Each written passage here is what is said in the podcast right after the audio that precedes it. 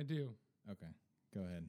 So we went and saw a movie together this last week. Mm-hmm. Um, that we're going to talk about in a little bit. And we didn't get to talk about this much the night that we went and saw this movie. When we walked in, we handed our tickets to the girl um, who's tearing out the stubs. Right. Do you remember she was reading a book? Yeah. Do you remember me noticeably craning my neck to read the title of the book? No. Okay. I remember you bringing it up as soon as you did it, though. Right. So I brought it up, I didn't get, but it stuck with me. Right. Okay. So basically, the situation was it's a Thursday night. There's nobody there. This girl's reading a book. And we hand her our tickets. And I craned my neck to try and read. I thought it was um, Go Set a Watchman." Okay. But when I really looked at the cover, I realized quickly it wasn't Go Set a Watchman. And I was going to mention something if it was Ghost Right. Set Watchmen. Or are you going to like address? I mean, this is like a teenage girl, right? Uh, I don't remember. I mean, I don't know. I wasn't thinking about her age. I'm not a creep. I just, I just thought I saw Well, I'm reading. just assuming because she's working in a movie theater. okay, maybe. And my assumption after that would be like, there's no way some high school student is reading Go Set a Watchman. I don't know. I don't know kids these days. Um, she could be a hipster ahead of her Unless time, it's for an assignment or something. right? So I look and I realize quickly it's not Go Say Watchman, and the type is all kind of off, right? It's not just a clear title. And by this time, the tickets have been ripped. It's time to be moving on, and I haven't yet fully read the title. Right. but I just decide to just keep walking and whatever. And then it quickly hits me like I was just somebody who craned my neck to read the title of a book and then didn't say anything about it. Mm-hmm. I just kept walking. And how that would feel if somebody did that to me. Mm-hmm. And it started making me feel like, you know, it was a Self little bit- conscious. really self conscious mm-hmm. and feeling like I crossed a line somewhere, but I don't know where the line is. So, my question to you is number one, is it okay for me to read the title of the book you're reading in public? Mm-hmm. Period. Any book anybody's reading in public, do I have the right to just read, stare until I see what book they're reading? Yeah. Okay. Of course. All right, so that's fine. So it's fine that I do I have the right to crane my neck and make it obvious that I'm trying to read the title of their book. Uh, I mean, or, or should I have this societal decency? right. That's it, that is a it- little dramatic for my taste, but Well, look, I mean, the who book cares? was at a funny angle, Sure, So I had to. yeah. Okay. Lastly, if I do make it obvious that I'm reading the title of their book, Mm-hmm. do I then have the responsibility to say something? No. Because the way I'm thinking of it is like you're free to read whatever is on somebody's t-shirt, right? But you don't bring that up to everybody you see. Well, some T-shirts explicitly say "Don't read me." what do you do with that? Well, how am I supposed to know not to read the t-shirt if I don't read the t-shirt? It's a catch twenty two. Right. So I feel like in really thinking about this for a few days now, I feel like the problem where, where I messed up was I didn't say anything. I feel like society, societally, mm-hmm. you owe it to the person that you're obviously reading the title of the book of some comment on is it good? Oh, I know that author, whatever it is. Because if I just look and keep walking, number one, that can feel like judgmental. Like, oh, they read the title of this book and what it's mm-hmm. not worth just saying anything after that. Mm-hmm. So it can feel very dismissive. And it is kind of weird. It's weird that somebody would go through all the trouble of reading a title to then literally just keep walking. I don't I mean, I don't see it as weird. I mean, you're talking to the to a robot. right, the king of not speaking to people in public. Right. but I don't see any issue with it.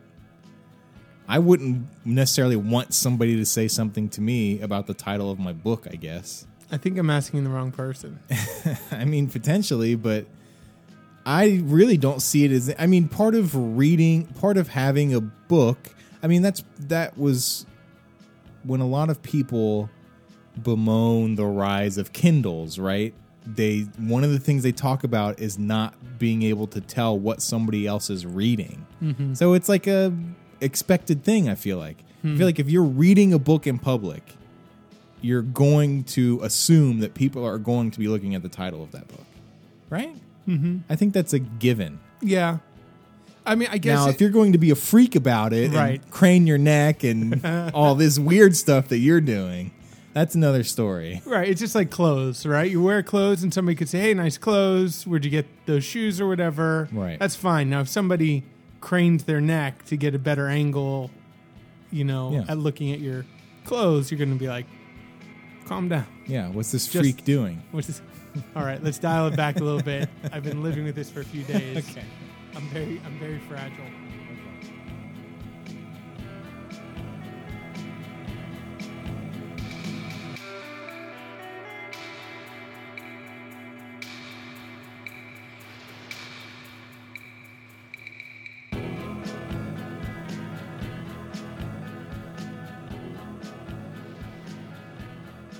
So let's talk about the movie that we actually went on to watch after your uh, Peeping Tom episode in the movie theater. Uh, the Gift is a movie directed by Joel Edgerton. Joel Edgerton, right? Who's an Australian actor. Um, He looks like Conan. yeah, I guess he kind of does. me. Yeah.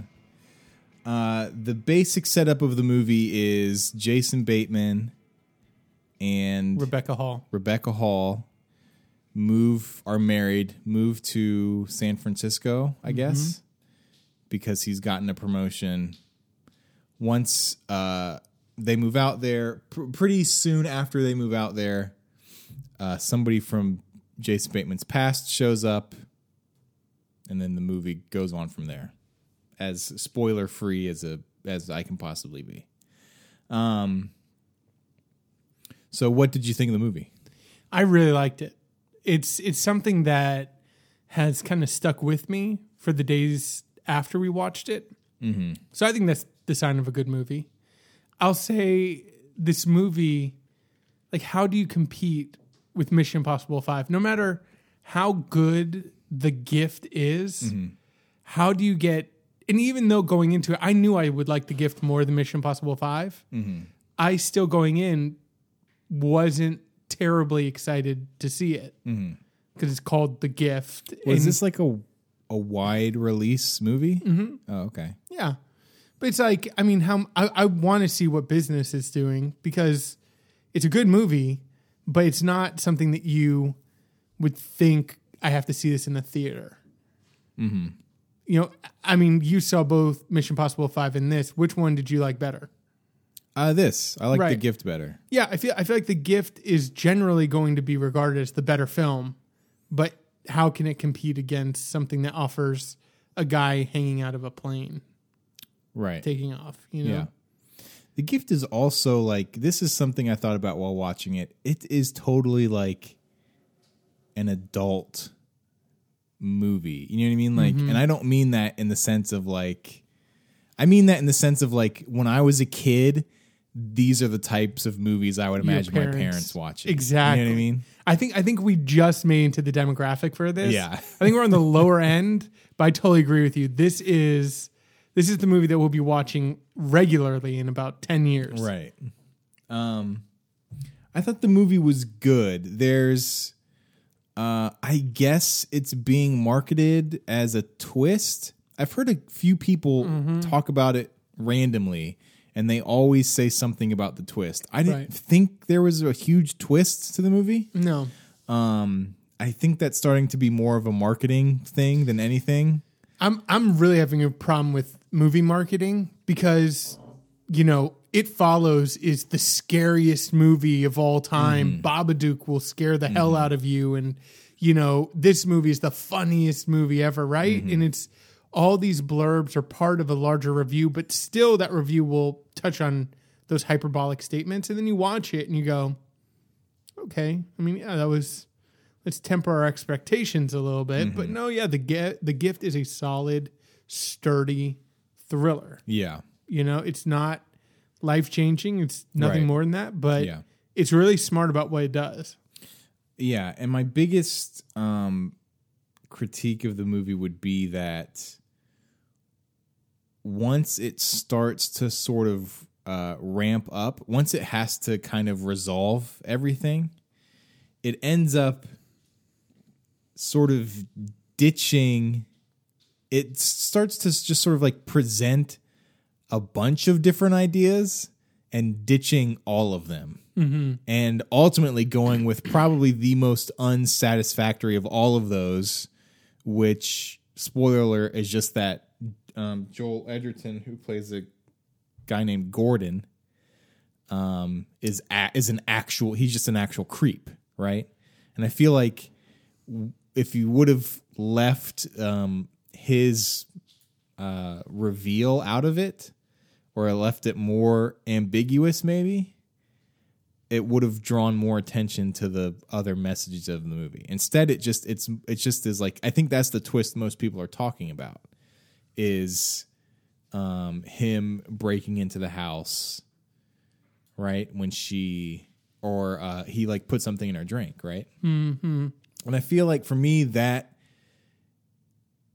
it is an unnecessary like I, I just feel like it takes all of the attention away from the other aspects of the movie which were way more interesting of jason bateman like not being a good person right? Or of the it seems to be saying some stuff about corporate culture. But it's also like i said it it it, it kind of at the end it kind of just starts throwing everything out mm-hmm. there and it doesn't mm-hmm. stick with anything. Yeah, yeah. I mean, I would say, and again, not to just compare everything to something else, but I did think about Gone Baby Gone mm-hmm. a lot watching this film. And I think they both tackle kind of a similar, taking a well worn structure and then kind of twisting it a little bit, flipping it on its head.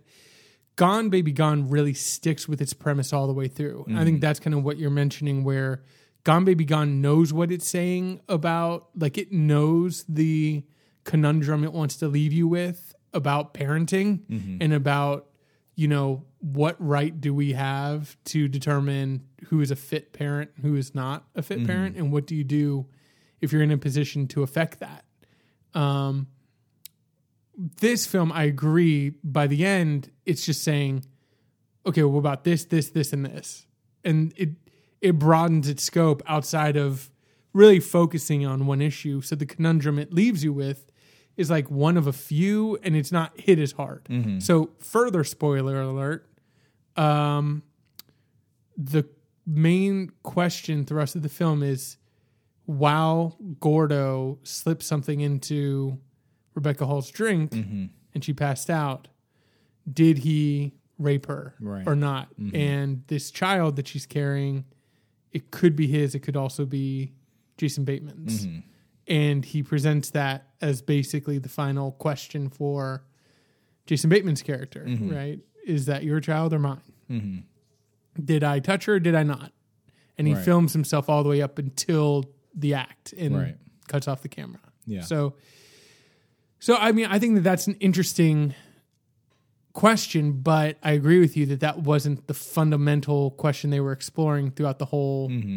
It was just like Mm-hmm. yeah, a, a lot of it was about bullying. right. It was just a lot like of a it was like about corporate, you know, like moving up the corporate ladder, right. stuff like that. Right. And I think it was also about relationship dynamics where you Yeah. have Rebecca Hall, who is a recovering kind of, not that there's any grading of addict, but she's an addict dealing with a pill addiction and how Jason Bateman treats her and responds to her. I think is an interesting dynamic Yeah. where he doesn't realize the harm that he's doing and how patronizing he is towards her. Yeah.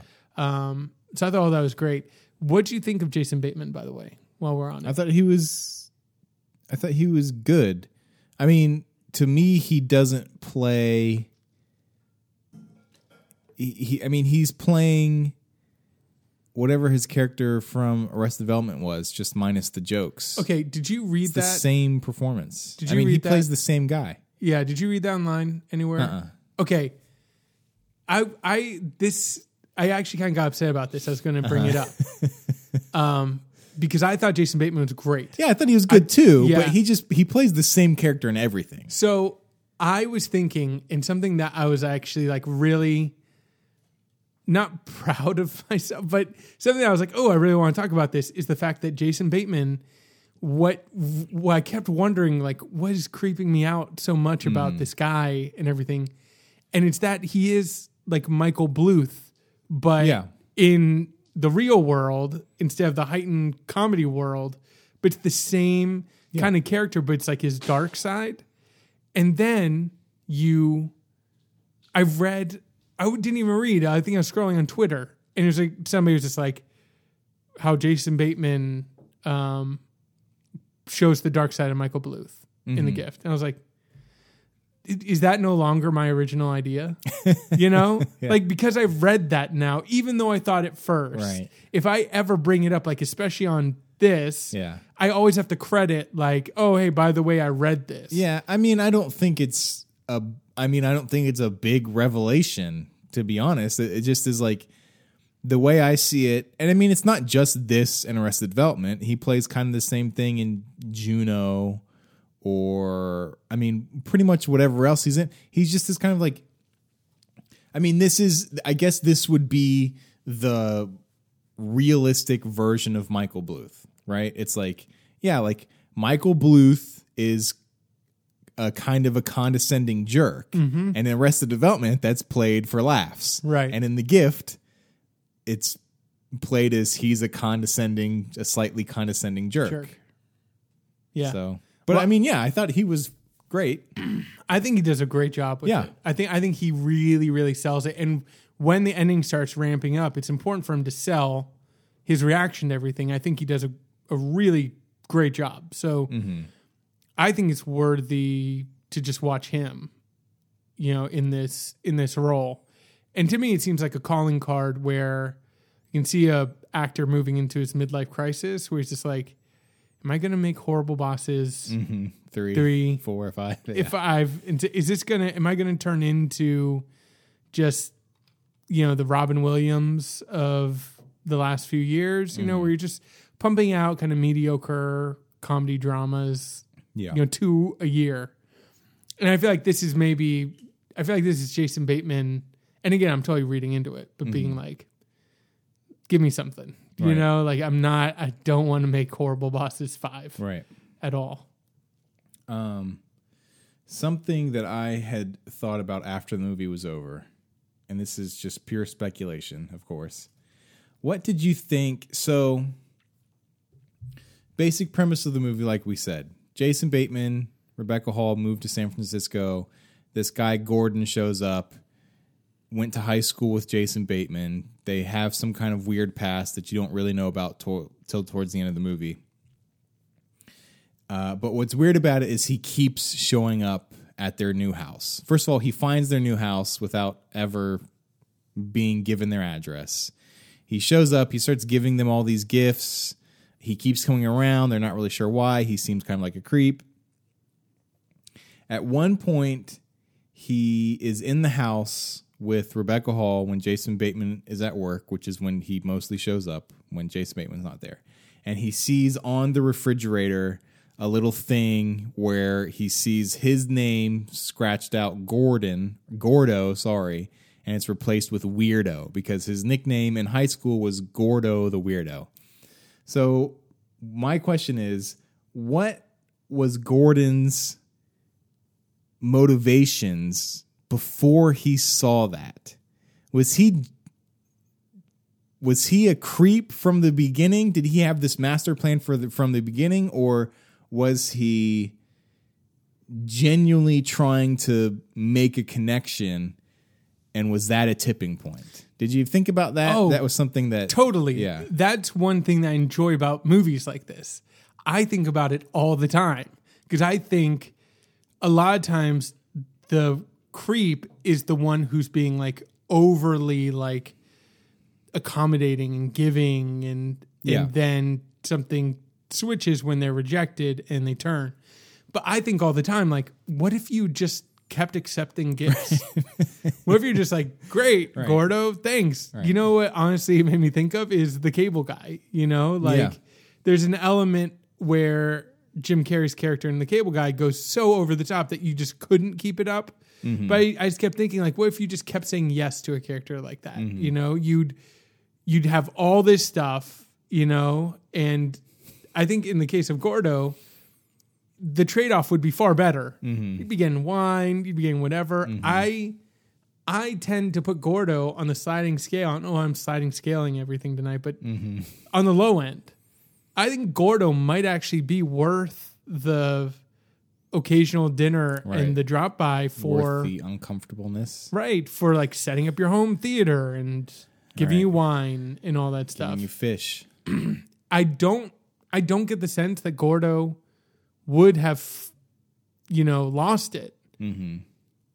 I think that he went in knowing kind of who Jason Bateman was, and Jason Bateman confirmed it. Mm-hmm. But I think I do believe his letter when he wrote, he was willing to let bygones be bygones. Like I really think if Jason Bateman had like opened up to him, um, that he would have at most he maybe would brought up and wanted an apology, but I think he would have moved on. That's that was my feeling. What about you?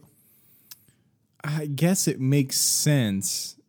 It just is the the problem is he goes so far with it by the end. And I mean I guess he does um not too um long after that when he kidnaps their dog allegedly.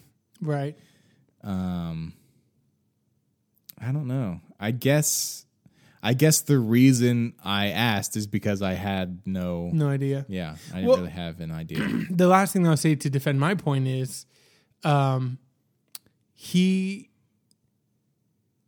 what what he's doing is extremely benign, Yeah. and even when he does do something really creepy, which is the dinner, that's still, I think, within the purview of a guy who's psychologically damaged, mm-hmm. but is not malicious. Mm-hmm. yeah, and I will say I think the only thing that made him creepy up until when he started doing actual creepy things was that you could tell there was some sort of unspoken past between him and Jason Bateman. Right? There was some sort of Right. there the uncomfortableness was not just with Gordon, right? It was with Gordon and Jason Bateman's character. That is where the uncomfortableness came from. And so I think that's what m- may be throwing me off. But yeah, the stuff he did was was maybe a little like uh, like like maybe like on the low end of desperate, right? Yeah, desperate for connection. I Right. mean, he was really wounded by this guy, and I think that he he was desperate to kind of re kind of make that connection again, see what kind of man Yeah. Jason Bateman was. I what I did like too is I like how Gordo brought out the inherent dickishness of mm-hmm. Jason Bateman's character. Like mm-hmm. just having Gordo in the premise from scene one, you start seeing Jason Bateman just really quickly falling back into those old patterns of behavior. And I love how quickly he revealed that in Jason Bateman, where before Gordo appears, he seems just like a really nice, cool dude. Mm-hmm. And he gets around the object of his bullying, and it's just, you start seeing this other side of him come out. And I mm-hmm. thought, again, Jason Bateman did a great job of kind of revealing that. What did you think of the scene in the parking garage where he beats him up? Where Jason Bateman beats up Joel Edgerton. The one reason why I liked it is because that's the scene where Joel Edgerton pulls out a knife and stabs Jason Bateman's character in a standard kind of creepy guy film, I feel like. And instead, it's where this creep who you're waiting to get violent just gets further pummeled and humiliated. Um, So It was, yeah, yeah. but that was a little because like Joel Edgerton's kind of a big dude, and Jason Bateman is not. Yeah, know I mean? yeah, but but I mean, you know, again, I think they're kind of saying something about the power dynamics Sure, of the yeah, bullied and the bully. Yeah, that scene it was a little a little off for me, but yeah, it, it wasn't terrible. Um Yeah. So the gift. It's a gift in August. Sure. It's an August cinematic gift. Uh, something else we both watched is a found footage movie, a found footage MTV film. Was MTV? I think it's just like bought by MTV or something. yeah. called Unfriended. Um, and it is a, like I said, it's a found footage movie again with Unfriended. Um, Project it, Almanac. It follows the Babadook. I feel like all these movies get labeled as scary movies, whatever, horror films. I don't think Unfriended is, first of all, scary in the slightest, right? And I also don't really think it could be considered a horror movie, maybe. I mean, I guess it is just by default, Yeah. but there's not really much to it, I guess. I, I had a lot of fun with it. Yeah. Um, but so it's a found footage movie. The entire thing takes place on a girl's laptop screen. So the only thing you ever see is this girl's MacBook screen, and you're seeing her Skype windows, all this stuff. So technically, it's not found footage. Right. Uh, yeah. And that s- premise, I feel like, sounds a little boring. Mm-hmm. I think it is maybe a boring premise, but I was really impressed with their like Commitment. commitment to it. And like they follow it through like literally until the last shot and then Right. they lose it on the last shot, of course. But I was really impressed with just the commitment to that, first of all. And I was really impressed also with the fact that outside of like some extra sound effects, they're not manipulating any of the software at all. It's mm-hmm. not like it's all stuff you're familiar with, it's all stuff you've used before, it's all Facebook stuff. Skype. Skype, iMessages, all this. It's just default stuff. It's all in real time. So that alone for me is like, it's impressive, right? I admire the film for that, whether I'd like it as a movie or not. Right.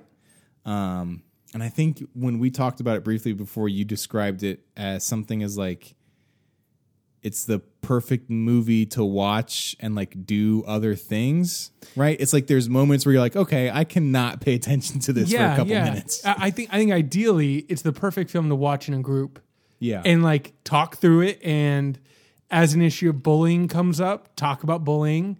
When it's revealed how they bullied this, I guess we should set up the set up the premise, yeah, okay. right? So the premise is that um this video a, vi- a video goes viral, right? And the videos of this girl Don't spoil it yet. at a We'll have party, to- right? Right. And you don't, as the viewer, you don't know what the video is until towards the end of the movie. All you know is that this video went viral. It caused the girl to then kill herself, to commit suicide. The movie takes place a year later to the day, um, and you're basically just in this group of friends Skype chat, which is something that teenagers do, right?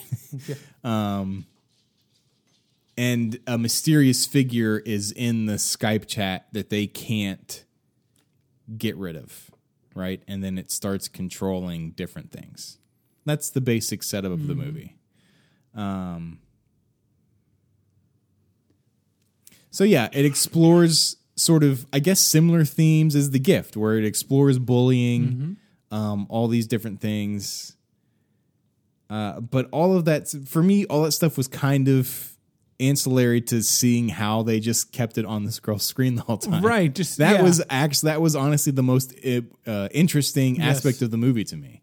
there, there are there are two types of films that I think you need to watch in order to appreciate Unfriended. One is another film that tries to do this called Open Windows with Elijah Wood and Right. Sasha Grey, Yeah. which is a nightmare. And the issue, one of the issues is whatever you know software they're using to try and keep it on this computer screen or whatever does not exist. It's all just like mm-hmm. animated for the movie. So Right.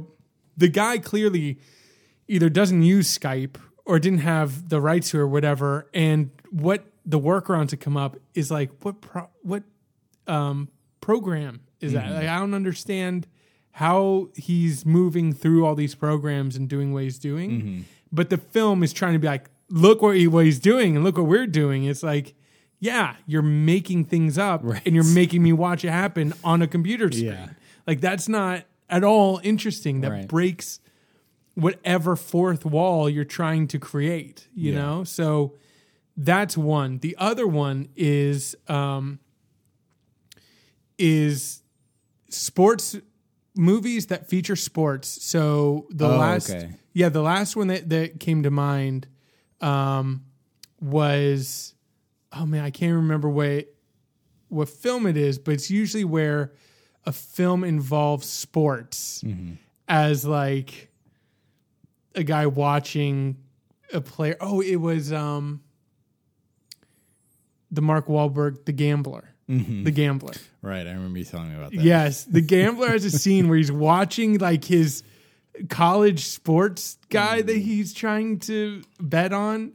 And the footage of this guy playing this college basketball game is from somebody who's never seen a college basketball game shot before on Right. TV because it doesn't look like a college basketball game at all. And so when you have that kind of uncanny valley of like what kind of a sports game is that? And what kind of uh, uh, program is that? It breaks the mood of whatever you're trying to build right? The reality of the scene. Right. then you watch unfriended where you have just this commitment to the technology that people use and how can we use it to tell our story and let's commit to it. And it's like it's like a yeah a fresh vision Yeah. you know in this movie called unfriended which is a Right. terrible name Yeah. you know Yeah, it not only is it's a terrible name first period, just because it's a terrible word, I guess. It also like it has I mean it has I guess a, a one connection to the movie, but it's just like it is in no way representative of what the movie is. right Right. right, Here's the thing that always gets me about the technology stuff is it seems first of all, here's my first problem with it. Anytime you see like texting or anything like that, technology in movies, especially texting. Let's take let's talk about texting. I'm going to say 99.999 repeating hmm. percent of the people who are watching your movie text on their cell phones. So they all know what it looks like Yes. and know how your phone interacts with the text message. and how fast you can actually Right. type your so when you see it in the in movies and it's like so like it's just like a big blue thing pops up and it says from um John hi it's just like that's not how text messages work you know what I mean that's my first issue my second issue is like it seems like you're making extra work for yourself right Yeah. just have a random crew member text your star this message right? You, and rename the contact in the phone. Like you're just making so much work for yourself. Like with open windows it's just like why are you creating all of this fake software when there are very real versions that you can use like for free? You know what i mean? Like it just seems so redundant. Right. So anyways so uh, unfriended did you like the actual yeah again because a lot of the stuff i've read is like this movie's really stupid Yeah. I feel like this is a good movie to watch as a group, to talk through, to laugh at, to engage with as it goes on. If you go in there thinking, you know, scare me, be logical, right why are these kids on their computers for as long as they are? The film does enough to distract you from those questions, I think. It doesn't answer them, but it just says, hey, we're going to keep this moving at such a pace that you're not really going to be thinking about it too much. There's a there's an extended scene with one of the um, friends who brings out a gun and has to look threatening or whatever. Where I was like, that's another time where I was like, let's uh, get some snacks. Let's just you know, let's see when he's done parading around his house with this gun. Um, moments like that where you're like, okay. But for the most part, I thought it just kept moving at such a pace. It's not even Right. uh, hour and thirty minutes, right? right. It's like an hour and twenty minutes, maybe. Yeah. Yeah. it's, So- it's, it's short. So I I don't think the film slowed down enough to make you ask those questions, and that's the problem they have when a film loses momentum enough that it makes me think about that. Right. But yeah, you're never going to in any found footage, you're never going to be able to answer the question, why are they still recording? And Right. it's because we need a movie. Mm-hmm. So you you need to just go with it. So yeah, Unfriended, it definitely isn't as egregious as other as a, the last hundred other films that I've watched in that genre. Right. So, do you? So the the central theme of the movie, if there is a central theme, I think would be bullying. Right. Mm-hmm. Do you think the movie has anything to say about bullying, or do you think it is just using bullying as of sort of a skeleton to make this interesting uh, experience uh, experiment in found footage. I think it has something to say about bullying to a 13 year old, potentially, maybe. Um, it has nothing to say of substance at all about bullying, to my mind. So, what did you think of the ending? Do you think the ending? So the the movie ends. Spoiler alert! You you spent you've spent let's say the movie seventy minutes long. You've spent sixty nine minutes and thirty seconds on this girl's screen. I'm sorry. You've spent 69 minutes and 55 seconds on this girl's screen. The last five seconds of the movie is uh, the ghost of this girl who committed suicide, I guess, closing the laptop and jumping at the what I guess is now the camera, right? The girl. Effectively, right, ending the found footage part of it. Does that does first of all, does her death mean anything to you? Does it ruin any sort of message the movie was trying to make? No, I mean, when I, when I think about the message, what they're trying to say, number one, is they're saying the girl who was bullied was actually kind of a bully herself. Right. And that was at least an interesting idea to address is do you have the right to bully a bully, you know? Um, and how the friends talk about each other, I thought hinted at another idea mm-hmm. where, you know, I don't experience gossip a lot, but when I've been around it, gossip you think is like, it's harmless. It's just Right. like, yeah, you're saying whatever about somebody. Oh, I don't mm-hmm. like that person. But real gossip is actually like mm-hmm. horrific. When you when you actually are seeing it happen, it's terrible. Yeah. And to see how these friends casually talk about one another, you know, who they're friends, quote unquote, but still they, they're They're all terrible people, basically. Yeah, this is a movie yeah. of nothing but terrible people. yeah, nothing but terrible people. It, but again, it doesn't it doesn't support any of those ideas. It brings it up, but it doesn't really go anywhere with them. So I didn't feel anything about the girl. I didn't feel anything about the kids who died really. Um, and therefore I don't think I really cared about that final scene other than saying like, oh, there's your jump scare to end, to end it all and fine. You know, that's fine for the genre. Did did it stand out to you? Uh, yeah, I felt a little off message, kind of. I mean, as much. I mean, I agree with you. As much of a message as there was, it just kind of felt like to me. It just seemed like, and I guess this is kind of depends on your take of the kids. Are they all just terrible, gossipy teenagers? Um, you're following this girl who's basically the main character, whose laptop you're watching the entire time, and she's throughout the course of it, she has be, she's being aired out for saying terrible things and for ultimately being the impetus of all of this, right? Because she po- is the one that posted the video, and so if you believe that she's actually that she actually feels terrible for all these things, like she's acting like she does in the movie, then it seems to me like letting her live at the end would be a The worse worst. punishment than Absolutely. killing her. Absolutely. But then you have, but then you know she just gets killed, and it feels like it's more of just like just for the jump scare. Exactly. No, no, no. And that, that's exactly it. They they had an ability to make to make more of a point, and they never chose to do it. Right. Which is fine. That that's a decision. And for the intended audience, I don't think that they were really thinking about that. I I wonder if they knew they were making as good a film as they were. Yeah. Where they get to the end, it's like, oh, like we we almost had something here. We did this. we did this. This is amazing. we we actually could have gone further. This is uh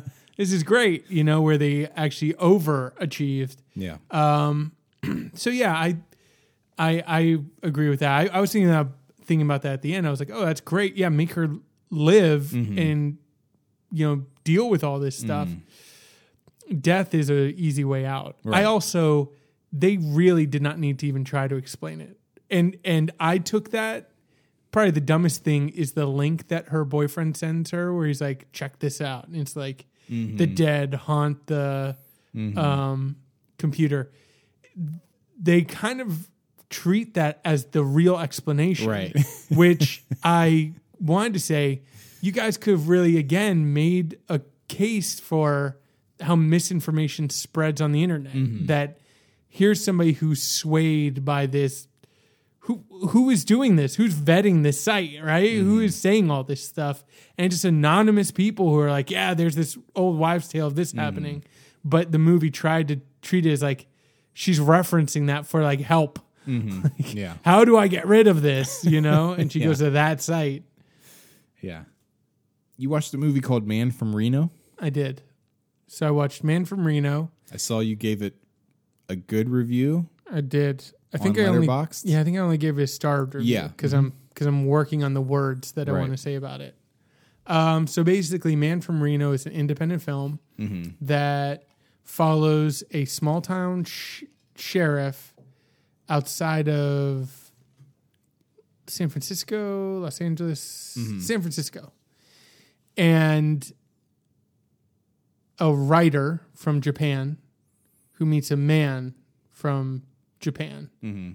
And he's kind of mysterious and he leaves a bag with her and she has to kind of figure out what's what's he all about. Right. Um that's really all I want to say. Now, Man from Reno has almost everything I'm looking for in an independent film. One of the main things is an ending. I find in a lot of independent films, especially thrillers, there is no ending and it frustrates the crap out of me. Mm-hmm. There's a movie called Cold Weather that a lot of people love. Mm-hmm.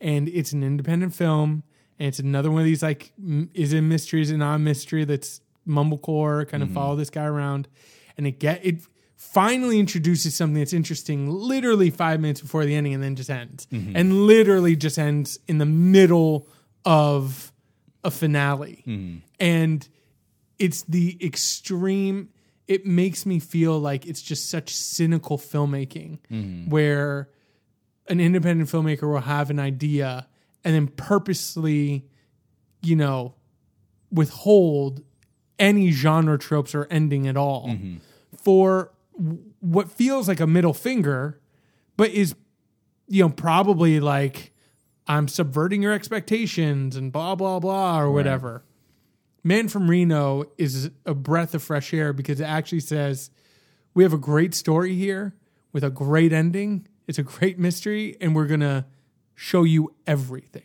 Mm-hmm. Right? We're not going to like withhold from you, and we're gonna leave it in a satisfying place for all the characters involved, mm-hmm. which I think is really hard to do. And I, I, the more films I watch, the more I realize endings are super difficult. So for Man from Reno to have a satisfying ending to me is like boosts it way up the mm-hmm. list of films of the year for me that I've seen.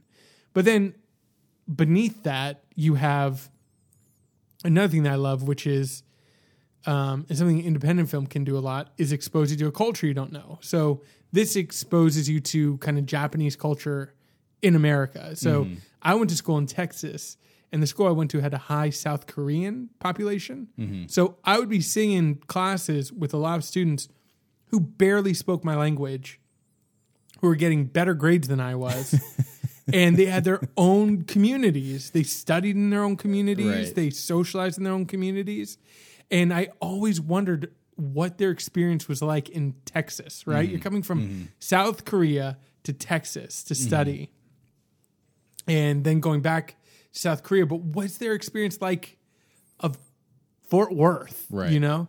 And um, this film kind of touches on that, where you have this Japanese author bumping into this Japanese man, and they're talking about San Francisco and American culture and what it's like for them. And I found that super fascinating and interesting. And then you have this thriller aspect, this mystery thriller aspect layered on top of it. And you have a character actor who has deserved a starring role for a long time who's finally getting his due as the sheriff.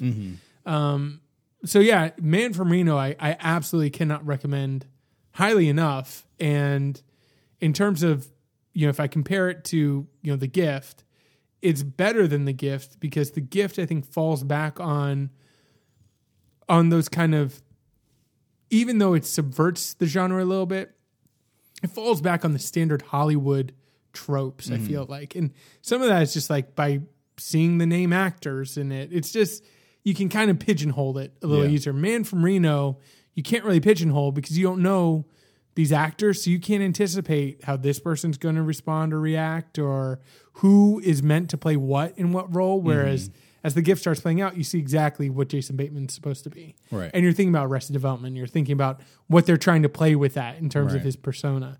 You have no kind of clue on this one because you don't know anybody. And it really, I think, is satisfying in that way where you can't predict what the ending is. And it's just confusing enough to keep you engaged, Mm-hmm. yet you can. You can understand the mystery. So Yeah. And is this Watch another? uh How'd you watch it? Vudu. Okay. Yeah, we we we rented it because we were. I'd heard people writing about it, and it was. It's another fact. It's so interesting to me too how distribution works with film, because this is a film that played at some film festivals and was not picked up, and people were like, "Well, another movie that I'll have only seen because you know I went to a a festival, but no one else Right. will get to see." Yeah. And literally from the time of like, I feel like I can find a tweet going back a week and a half ago where somebody's like, "Where's Man from Reno?" Like, still no distribution to. There it is on Vudu, and I'm like, what? Or, or Xbox. I think it was through the Xbox store. Mm-hmm. I'm like, how does that distribution nowadays is so weird? Yeah. Where it Well, just it seems like it should be easier, right? Because of the digital platforms. Yeah, but as I've been more and more interested in festivals and people who experience it, I see all the time people like, "Hope you'll get to see this one." Not sure if you will. And I'm like, "Do you know the landscape? that movie literally could be available for download next week Right. if the right person gets their hands on it." It's like Right. Netflix just bought it, and there it is. You know, Yeah. Yeah, and even then, I would say most of those movies, there's always like, you just go the Louis C.K. route, right? Where it's just like, we didn't get a distribution deal, so here it's on our website, give us five bucks. that's how we watch Coherence, right? Right. We we both Exactly. paid through the website. yeah. So Uh, you played a game in the vein of her story Mm-hmm. called Contradiction. And remind me again how you played it. so I downloaded it through uh, Steam. Okay. So it's not a mobile game. No, Okay. well, I think it's meant to be played on the iPad. Oh, that's right. That's right. Because you're telling me about a little bit about the controls. Yes. So I first heard about it on a review through Polygon. And the reviewer was basically, basically, I forget what he calls it, but this is basically a live action mystery game. Um, it's called Contradiction, a spot the liar, a murder mystery tale, or whatever. And all the scenes are filmed. And so you're navigating this inspector through this small village as he's trying to find out about this girl who was drowned or drowned a week before. And he has until midnight. And I was like, is this some kind of, you know, um, English law that I don't know about where an inspector only has like a week till at midnight to solve. Right. I think there is a reason that he gave that I totally forgot at the mm-hmm. beginning of the game. But he has until midnight and you start at like six o'clock or something. So you're navigating him up and down this road and into these woods as he's talking to all these different people. And with every interview, you get like if he finds a piece of paper, he can now go ask everybody about that piece of paper.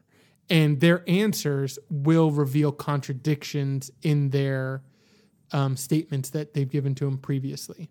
And it's up to you to find the contradictions in their testimony. So this character, after you know, I go back and see him like five times. Um, they have little prompts that kind of help you too, and you can talk to your chief, who will give you a little insight, or else you'd totally be lost in this game. Um, it'll say like, "There's a contradiction," and then you have to go back and figure out who it is and and what it is. In terms of finding a contradiction in a um, interview, it's really rewarding. I think it really works on that front.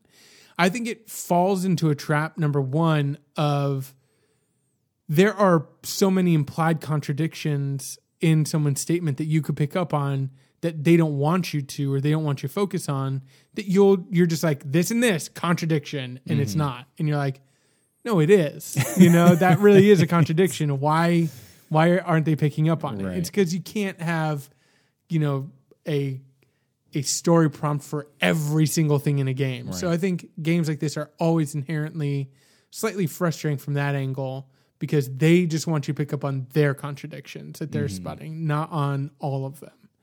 Um, also, it is kind of open world a little bit, so it is kind of lacks a lot of prompts if this was a real world, and at first my fear was that this is like a real time game in any sense. So for this hour, I have this long to ask my questions because I, in real life, I was a complete madman, just walking back and forth up and down this road, back to the same person after leaving and asking Right. them the same question or whatever, trying to figure it out.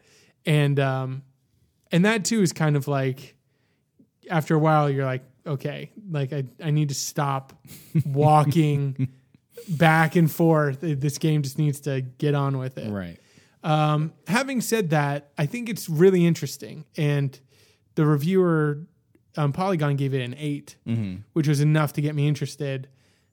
In the review he talks about how much he's a fan of this type of game and how it's not really a good genre. And her story is the first one to really be like this is a great game.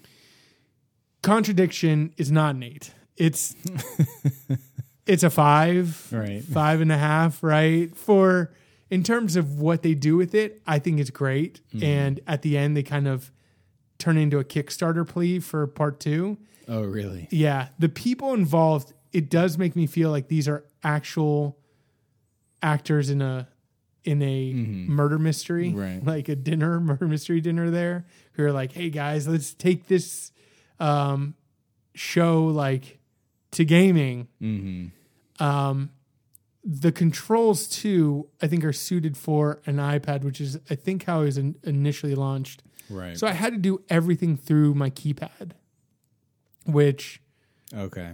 was cumbersome Yeah. when you're just going left, left, left, down, down, down to what you want to get to and all that stuff. That was a little much. Um, and it didn't make me want a part two at the end. And again, it gets really silly at the end. You really have to kind of turn your brain off because they don't have endless locations. So the when mysterious stuff starts going down, it's literally right off the path from where he is, and people are like, "We're gonna get that inspector," and they're like within earshot of the path. Yeah. Um, you know, there's there's crap like that. Yeah. Um, so I mean, it is inherently silly. I can't say that didn't get me caught up, and I think it's a good example of what games we can get in mm-hmm. this genre, and it does get me excited. Like I mm-hmm. keep thinking, when we get the Gone Girl of interactive games, that would be a great day. Mm-hmm. Because I can imagine exploring that story through an interactive experience where Right. I uncover the twist. The twist isn't told to me, where mm-hmm. I need to piece it together, and then when I finally do, I get the reward of being like, Right. Holy crap. Yeah, it You know? feels more like a self discovery than it does like a narrative pushing forward. Exactly. The, narrative, the narrative inevitability.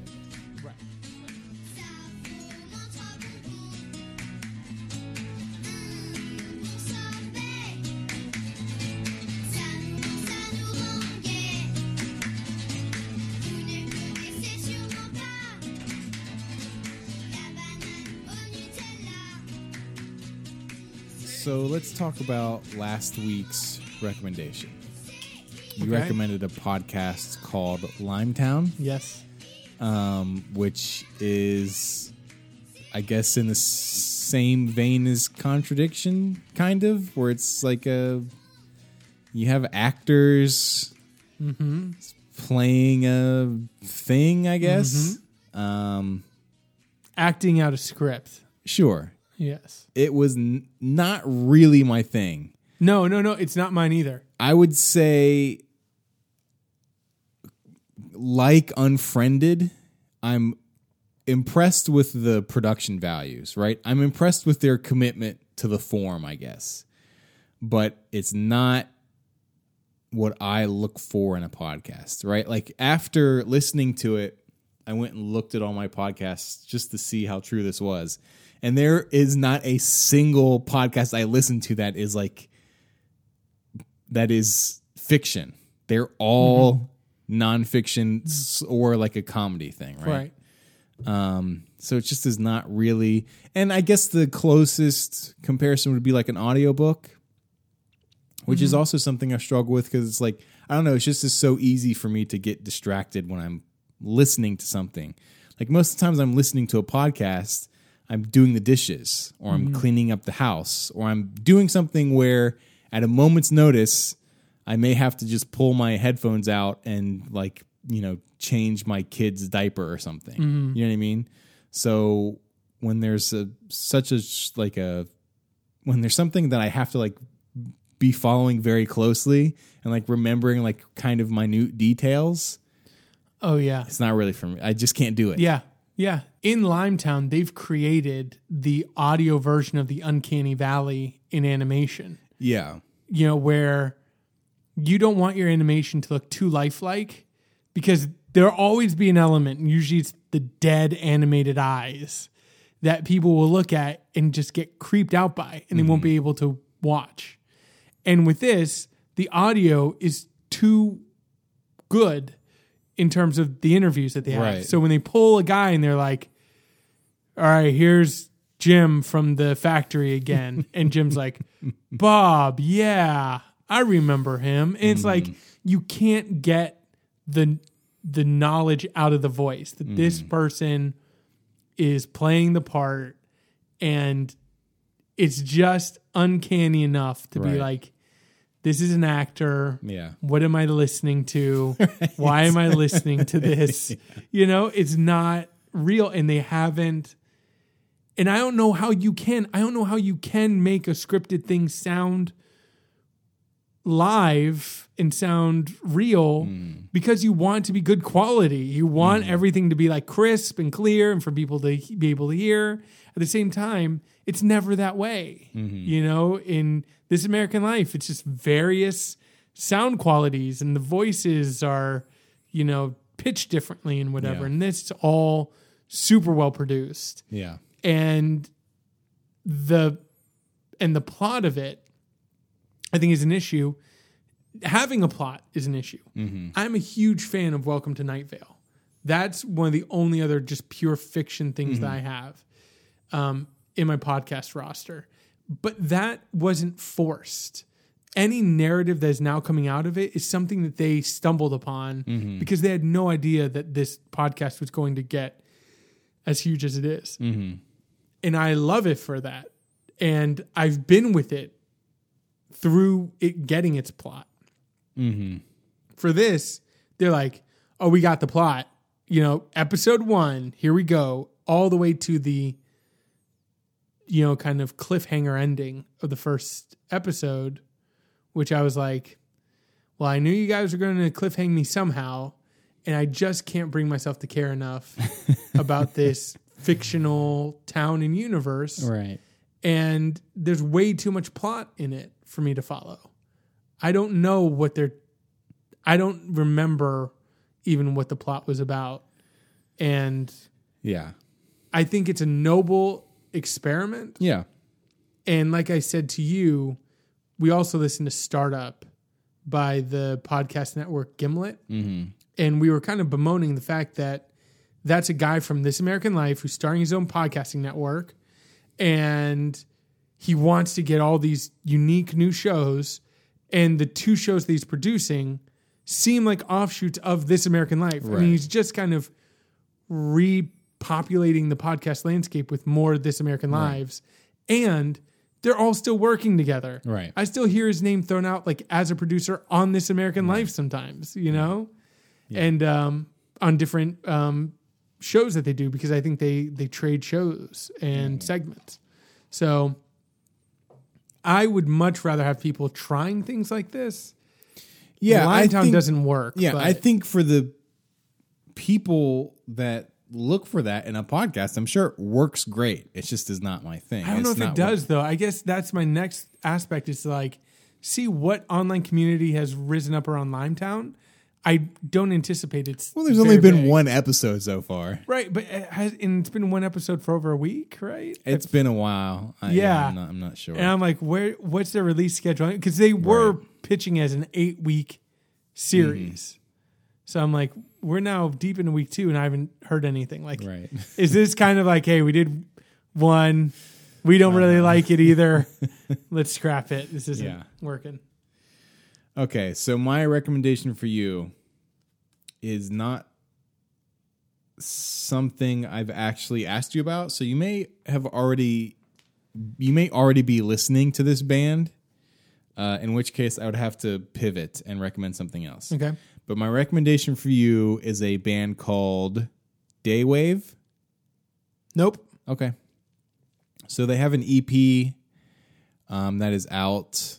I'm not sure what the EP is called. It may just be called Day Wave. But just search Day Wave Daywave. on YouTube or whatever, and it'll come up. It's not going to link to other things. No, yeah, Very easily. So that's my uh, recommendation for you. Okay. And, I, and I heard that like, I think it was like one of the first songs played on the Unfriended. Beats radio station. Oh.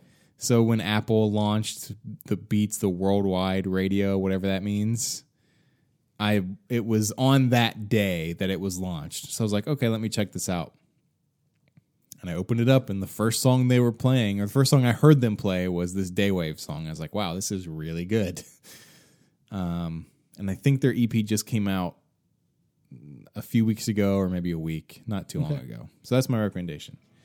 So you've been listening to Everything is Interesting. My name is Justin Blizzard, and I've been here with Keith Krepko.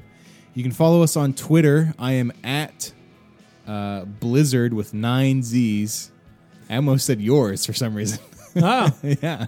that'd be interesting. We should, for a week, exchange Twitter handles and accounts. Yeah. See what happens. I don't know how much uh, work I'd, I'd get in there. I haven't been tweeting really anything. Yeah, I know. It it would probably just be status quo. Nothing would change. Yeah. Um, you are also on Twitter. Yeah, at things come right. Uh, anything we talked about in the show, you can find in the show notes. Uh, timestamps in the show notes. All of that, hopefully, is in the uh, podcast player that you use. If not, you can go to eipodcast.com and it is there. We are wrapping up our True Detective podcast tonight called Everything True Detective. Um, so feel free to check that out if you watched the show. Uh, if not, at this point, don't bother. Or even if you gave up on the show, you just want to hear right. us grouch Right. about it. Um, but other than that, that's all we've got for uh, this episode, and we will see you next.